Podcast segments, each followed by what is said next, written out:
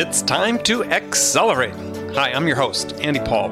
Join me as I host conversations with the leading experts in sales, marketing, sales automation, sales process, leadership, management, training, coaching, any resource that I believe to help you accelerate the growth of your sales, your business, and most importantly, you. Hello and welcome to Accelerate. I'm excited to welcome back to my show today a guest who's been on before. His name's Kevin Craine. He's the host of the Everyday M B A podcast and head of the Crain Group. Kevin, welcome to Accelerate. Hello, Andy. It's great to be back. Thank you. Yeah. So uh, take a minute maybe for people that didn't hear the previous episode. Introduce yourself a little bit. Well, thank you, Andy. I'm the host of Everyday M B A. It's a weekly business podcast where we talk to business authors and thought leaders about success techniques and tips that you don't necessarily learn in business school. And I'm also the principal behind Crain Communications Group. We're a writing and production firm. We do podcast production and content creation for a lot of companies in the high-tech space and others. And so, and that's what led me to you, Andy. You've been a guest on my show, Everyday M B A, as well. Yeah, yeah. I noticed you had just replayed that episode uh, not that long. Actually, you replayed uh, my my interview of you, excuse me, on, on Everyday M B A. That's right. We had a great conversation a while back. And yeah, as a special episode, we presented some excerpts from that as well. Excellent. Yeah, how'd that go? Oh, it's great. And I appreciate the opportunity to kind of get out and uh, tell my story about um, what I think is great.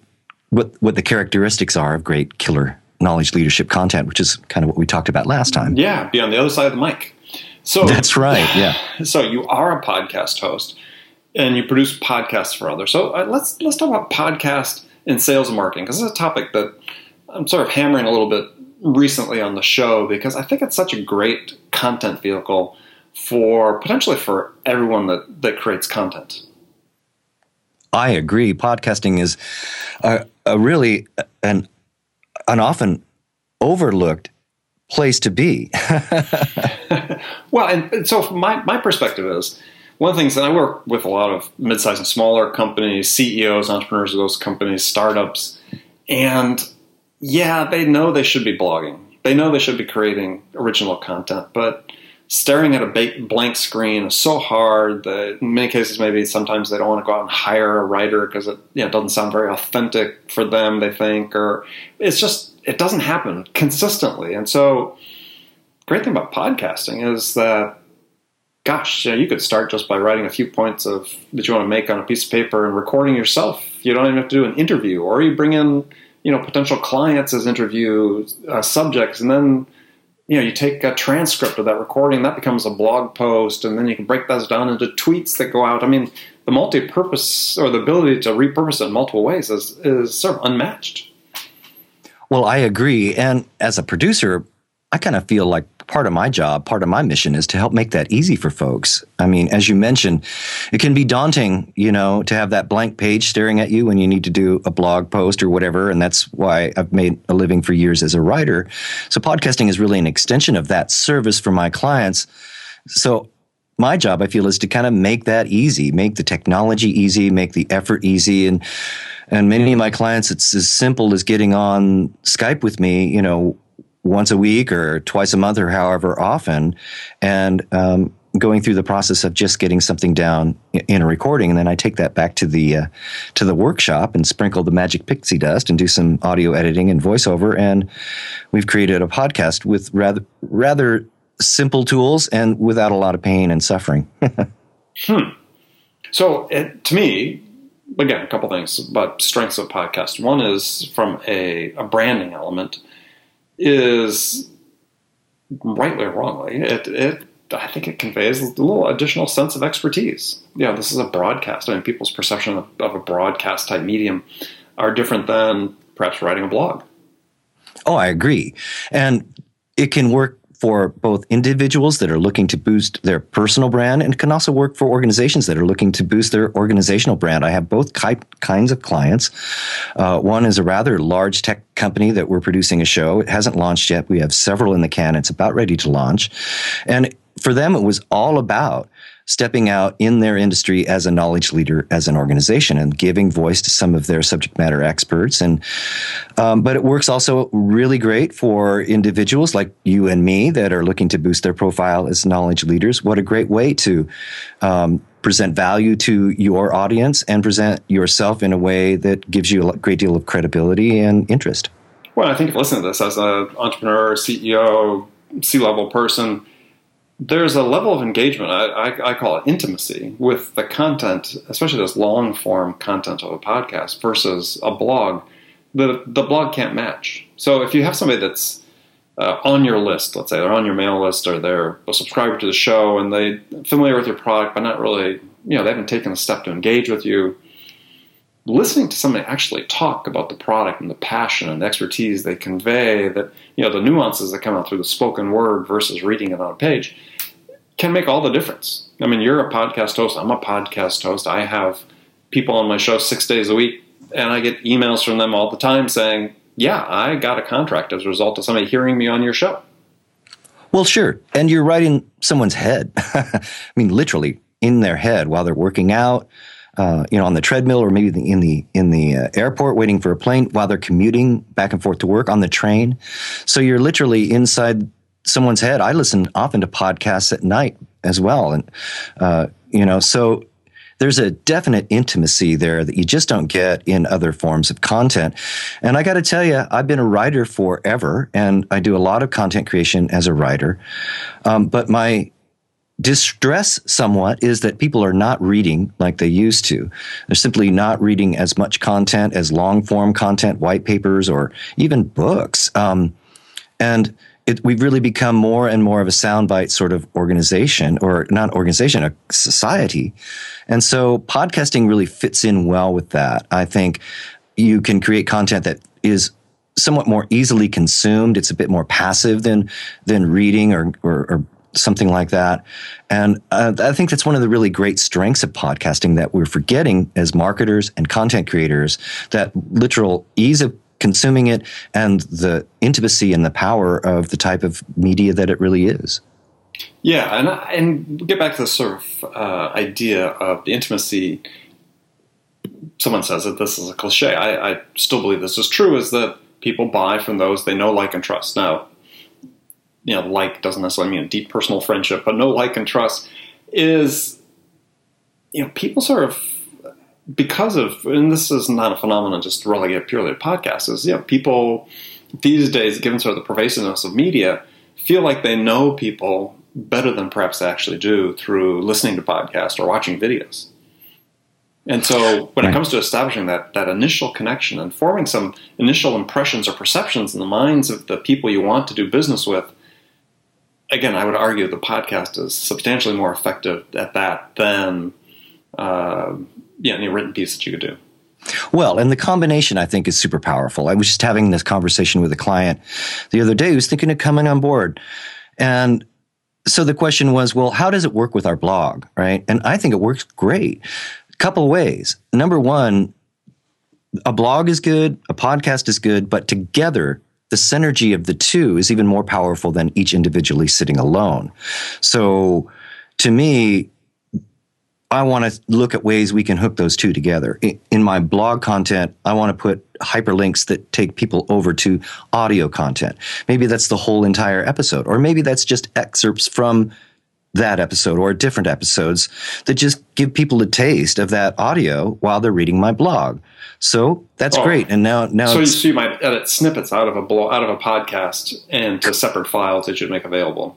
Correct. Once you have audio created, it doesn't have to be a full thirty minute episode. It could be parts of, I mean, an editor can take that and cut it up and make it into different, lots of different things. That's a really cool, different audio things. So why not populate your blog with those types of links and that kind of flavorful audio content? Heck, people are probably there reading your blog on their smartphone anyway, maybe while they're waiting for their plane in the airport, maybe while they have headphones on. Well, sure, why not? Boom. You're going to click over and maybe hear that or go right to the episode. And then flip side of that is, in your episodes of your audio content, wouldn't you mention your blog and say, go to blog, you know, blog post X Y Z for more on this, or uh, hyperlinks over to your blog, or um, I have clients that ask me to narrate, or they do their own narration of their blog content and make it into audio content. So you're literally taking the the the content that you've put your effort into in terms of creating your blog, your blood, sweat, and tears and time, and you're saying, okay, great, it's out there now in written form, but guess what? It's only going to take me this little extra effort to make it into an audio format, either having someone narrate it for me or narrate it myself. And now it's now it's a podcast episode or an audio blog, if you will. So now I'm reaching people in two different ways with the same content. Which is really the really one of the keys, right? Is you want to be thinking about every piece of content that you create isn't a way to repurpose it. Absolutely. And why wouldn't you take older content that maybe you've created in a and I'm a writer in a written form, and repurpose that into audio content, especially if it's evergreen content. Maybe you wrote a book a couple of years ago and it's been out there, it's been doing okay, but you know, it's it's it's maturing now and it's it's a good book, but it's sitting out there. Why not take that book now and repurpose some of the parts and pieces of that content into audio format and then release that now as audio stuff, maybe an ebook or an audiobook or an, a series, any number of things that are now revitalizing that content, giving new life to it. It's still good stuff, right? It's still your concepts. It still means something. Um, so it's just a way to now bring more power to your written content that you've already created as well. And to me, those types of things are just simply why wouldn't You know, why wouldn't you do that, right? Yeah, absolutely. And uh, you've given me an idea I'll talk to you about later. So uh, I'm giving away my secrets here. You know that, Andy. This is the stuff that I would typically maybe keep a little close to the vest and just share with my clients and stuff. But well, hey, uh, I really do believe that, you know, it's podcasting is a vehicle for all of this and, and opens doors in for creative content creation and repurposing that we never had before just by starting to think, wow, I can be a podcaster or can create audio content as well. All right. So let's, let's think about another use of a podcast. And yeah, I've brought this up when I work with some companies on this as well, as my business is a podcast is a sales tool. So for instance, let's say that you're, you know, thinking about some, you know, content you can create that connect with your potential buyers is use a podcast to say, look, what I want to do is I'm going to create a list of, Uh, decision makers, stakeholders, influencers at accounts that we want to penetrate, you know, especially in an enterprise sale. And I'm going to invite those individuals to be a guest on my weekly podcast. And we're going to have a short twenty minute podcast. We're going to interview them. And then you know, all these benefits start flowing from that. So, you know, one, the person that comes on the show, when you put the episode out there, they, you know, publicize it within the organization. There's a sort of implied top-down Uh, referral, if you will, for you. Um, you know, it's, you get uh, you start building up this library of content over time where other people that might be prospects hear that you're talking to all the leading lights in your industry. You know, there's implied expertise there. There's all sorts of benefits that come from something as simple as a podcast that you use as a vehicle to connect with people that you want to do business with in sort of a neutral setting. And that, so I mean, I look at, at uh, sort of playing off something that you had said earlier is, is, you know, as a, what would you, as a, um, a vendor, what would you pay to be able to connect with and have a sales call with, let's say, a C-level person at one of your target accounts? You know, and then look at what the cost it takes to produce that podcast, which is pretty small. As we both know, it doesn't cost much at all to produce these things. Wow, the trade-off monetarily is, is an obvious trade-off. Of course I'd pay, you know, even if it cost a couple thousand bucks to, to produce an episode of a podcast, which it doesn't, I would still pay that to have a one-on-one conversation with the C E O of a company I want to do business with. Well, absolutely. I think you're onto something there as a as a strategy uh, to connect with folks. I mean, you're right. What a better way to connect intimately, in a sense, with with a prospect or someone that you'd like to have a deeper conversation with than using the podcast to be a vehicle to do that. And then in that discussion, if you're a good interviewer, you have this great discovery call. You know, exactly. What are the things that challenge you? What are, what are the things that have been successful for you? What's your advice for other folks in the industry? These kinds of things are great educational pieces that you bring, you take away for yourself as well. Yeah. The other, the other aspect uh, that I often will bring up with my clients is customer conversations. So what a great way to engage with your customers. If you have a happy customer that has been using your product or service, number one, why wouldn't we want to interview them and have them tell your story for you about how great you are and and and how happy they are with their with with their experience with you, um, and then portray that to the world. So now that's great. That's a great credible story, rather than saying Andy Paul is ex- excellent. We're going to have Andy Paul's customer say he's excellent. And oh, by the way, that customer is in my vertical. So wow, maybe I should call Andy Paul because this other person thinks they're, he's awesome, that kind of thing. Um, and so interviewing customers then also gives you that entree to that further conversation that you want to have with existing clients and, and exactly. customers as exactly. well. Yeah. No, so now you're bolstering that relationship, moving that forward, flattering them with an interview, and good things come out of that as well. So podcasting, as you say, is this great forum, w- whether you overtly do that as a strategy or not, or how far down that continuum you go is really up to you, but it is absolutely um, something to be considered in your outreach and marketing strategy. Sure. And I think there's this perception, which is really a myth, that this is something that podcasts are something only millennials listen to. And I think the analogy would be to say, well, that's like saying that only millennials are the only people using Facebook.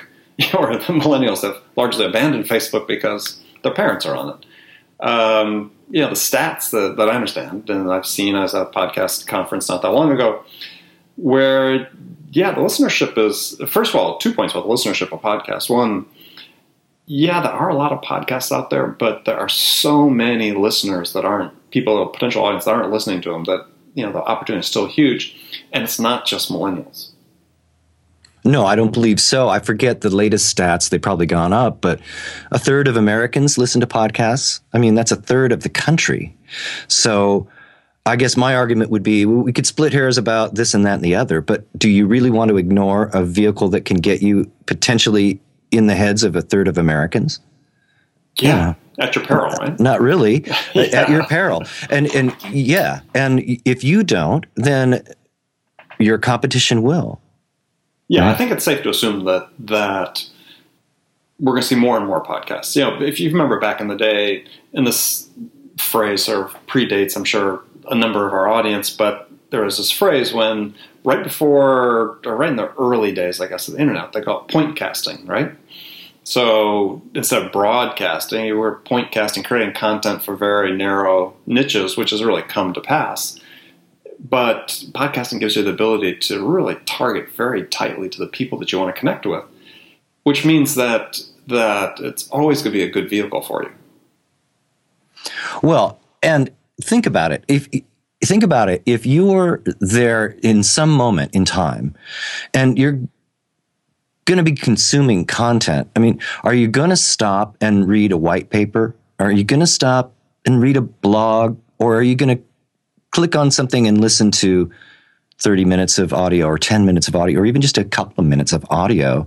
Um, I, th- I just think the ease of it is undeniable. And, and w- I think that's part of what's driving the growth, is the ease of consumption on the part of our audience. And I think that's a, a real powerful factor to consider, whether or not you have a million downloads or, or just a few. I mean, all it takes is, in a sense, just that one. Right. Uh, I mean, I mean, right. for for me, I don't know about everybody else that's listening, but for me, one listener today that goes to crain group dot com and says, "Hey, Kevin, I'm interested in your services as a writer or a podcast producer," that makes all the effort, what little effort I've done to sit here and talk with you, but all the effort in putting together this podcast or any other, really sort of worth it, because that engagement could be worth, I don't know, you tell me what the dollar amount of that engagement could be worth. A lot. And I know you spent hours preparing to come on the show. So it did. You know, I've got my notes here and books and the dictionaries nearby. Everything. That's right. We're we're, we're gonna, it's a little bit of a stress test for you. Yeah. So uh, okay. So podcasting. Let's move on a little bit. Not completely, but I want to talk about your podcast, Everyday M B A, and not to confuse people, because it doesn't. Uh, it's not a new episode every day, but it's. Every the, week. It's the everyday M B A. It's what you can apply every day in your life and in your business. So you talk with a lot of top business leaders. I mean, and like me, I mean, I, I feel doing this this podcast, this show, we do six new episodes a week. From a selfish perspective, I learn so much. right? I mean, I've, I've been around the block yeah. a lot, but I, I, I love it because I continue to learn so many new things and that I can apply in my own business and can share these with others. So what's, what's sort of the number one issue that you're seeing from your guests out there in business today? What, what people most concerned about? What are they, what are they struggling with the most? Well, there are a number of topics. Um, one, just to think just yesterday, the episode recorded uh, with a couple of folks where we were talking about customer experience. Okay, so we're all talking about customer experience these days, and I think there's a lot of recognition that customer experience is a big driver in terms of ongoing success and so forth. So that's that's nothing new.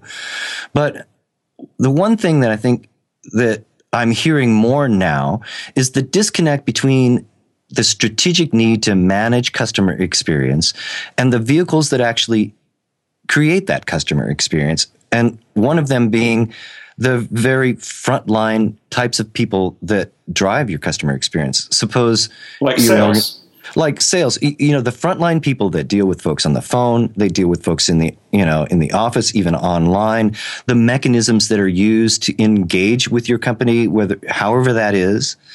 So those are the things that need the attention now that we have a strategic focus on customer experience. And when it comes to frontline people, for example, those are often the people that are paid the least and are often the ones that are the farthest away from the strategic vision of the organization. So if they're not bought into what it is that you're trying to do, or they're just getting through their jobs and don't really care, you know, that's not going to deliver the type of customer experience that we want to portray. So I think that's one of the topics that has been coming up recently for me in my interviews, is really looking at the frontline people and the frontline processes of an organization and how well they really do or do not promote customer experience. So from what you're hearing and talking to your guest, is this is this really a, it, to me, it seems like it starts with a culture issue. Yeah, you can have a strategic vision, but how's your culture wound into that? That's and right. I, I mean, I think of a story from uh, Charles Duhigg's, Duhigg's book, The Power of Habit, uh, where he talks about when was it Kevin O'Neill took over Alcoa after leaving, uh, working for one of the administrations in the White House, or as the cabinet secretary, that his first press conference, you know, he didn't talk about earnings or sales or anything. He talked about creating a culture of safety at the company. And he kept focused on, on, on message. And that resonated so with the employees that, you know, over time, safety had a, a huge impact on top line and bottom line results.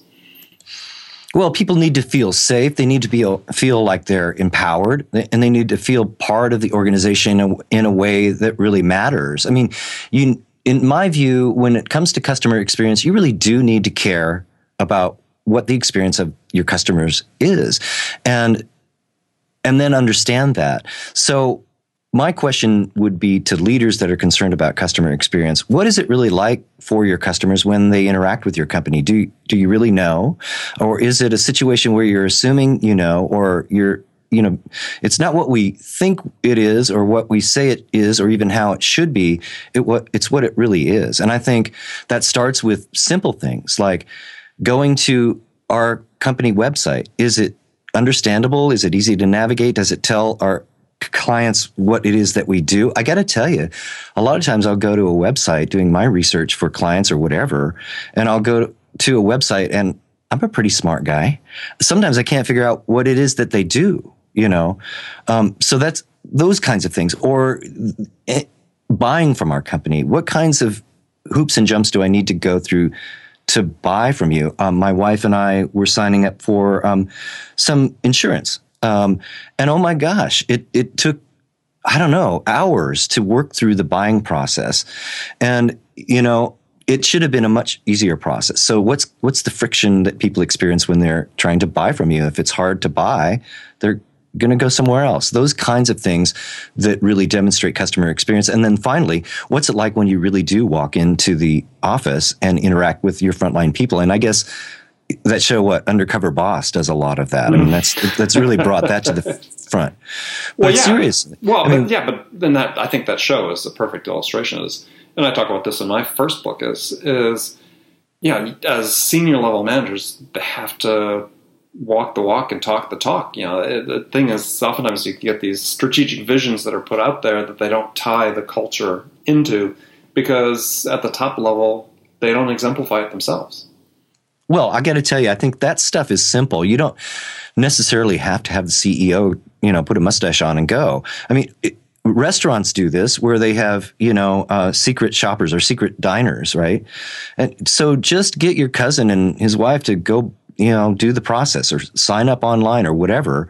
And then, or someone that you trust or do it yourself or whatever. And then really take a look at that process and understand what that customer experience really is. And it'll do two things, I think. It'll either verify that it's great and you're doing all the right things. Maybe you tweak a little bit here, or it'll it'll unearth some d- deficiencies that you hadn't thought of before and you can take action on. So what's another issue that may be behind customer experience, which I agree is a huge one, and, and especially in the sales, we've talked about this because I'm an absolute believer that the first line differentiation in business these days when you're trying to sell something is the salesperson. You know, yeah. it, it is that experience with the salesperson that becomes so, so important. So what what's next on the list that you're hearing that business leaders are concerned about? Well, be your customer's hero. I think um, I had another uh, interesting interview with Gordon Treadgold a couple of weeks ago. He's written a book called Go Fast. And he talks about the need to be agile um, and how often our processes don't let us be agile enough. And I think he makes a really great point that um, I don't know, how many times have you worked with a client and it seems like it takes weeks or months to make a decision, right? Or it takes weeks or months to to have a project come to completion. Uh, I'm a content creator, and so sometimes it, it it's surprising to me where we'll work on a project and I'll create some content. It could be some writing, um, and then that part will be done, but then it will take weeks or months before that content is issued or put out there, and it's it's just a matter of the agility of the organization is not very responsive, and I think maybe that's maybe a little bit low impact. But when it comes to a lot of parts of business, being agile is your can be your big differentiator. And so I think agileness is another big uh, issue that I think, um, and it kind of gets back to process uh, that folks are really being concerned about today. We we live in a very fast-paced world. And so if you're slow and kludgy, uh, again, I think you're at a huge dif- disadvantage. Yeah. Well, I mean, there's a reason my first book was called Zero Time Selling. I mean, it, well, there you go. Yeah. yeah. And this, It's it still boggles the mind that there are so many organizations that don't really understand the value of speed. And so what I, well, you know, I work with, and people in the audience who listen to this know is, is you know, I, salespeople can control their speed. So like a lot of people in some parts, other parts of the organization, maybe maybe they have less control over it. But you know, you're out talking to a customer, your responsiveness is completely under your control. As an individual, you know, you're not dependent on the corporate organization to be responsive. And you know, I set an example in my most recent book. You know, C E O of I B M sending out a video message to the entire workforce saying that you know all questions will be answered within twenty-four hours that they get from customers and inquiries and custom questions from customers. I mean, that's putting a stake in the ground, saying, "Hey, this is important, and each of you can do it." You know, it doesn't require a process to be responsive. And so I think it, certainly in the sales perspective, is, is you have to take ownership of that need for for responsiveness, for just flat out speed. You know, if you have a chance to do something that requires a, a response to a customer, do it now. You know, that's that's my standard default. Do it now. Don't, Don't wait. wait. Right. They're very interesting. All right. Well, Kevin, it's uh, been great to have you on the show. Again, well, thank for the you, second Andy. time. And uh, we'll be sure to have you back again. So tell people how they can learn more about you. Well, you can find me at crain group dot com. That's C R A I N E, crain group dot com. That'll get you to this place where you can find out about my writing and podcast production services. And certainly tune in to Everyday M B A at everyday dash m b a dot com. Yeah, and be sure to listen to the episode with your special with Andy guest, Paul. Andy Paul, yes. So, as if you haven't heard enough of me here, go somewhere else and listen to it. So, well, Kevin, thanks again. And remember, friends, make it a part of your day every day to deliberately learn something new to help you accelerate your success. And one easy way to do that is to make this podcast Accelerate a part of your daily routine, listening on your commute, in the gym, or make it part of your morning sales meeting. That way, you won't miss any of my conversations with top business experts like my guest today, Kevin Craine, who shared his expertise on how to accelerate the growth of your business. So thanks for joining me. Until next time, this is Andy Paul. Good selling, everyone. Thanks for listening to the show. If you like what you heard and want to make sure you don't miss any upcoming episodes, please subscribe to this podcast on iTunes or Stitcher dot com. For more information about today's guest, visit my website at andy paul dot com.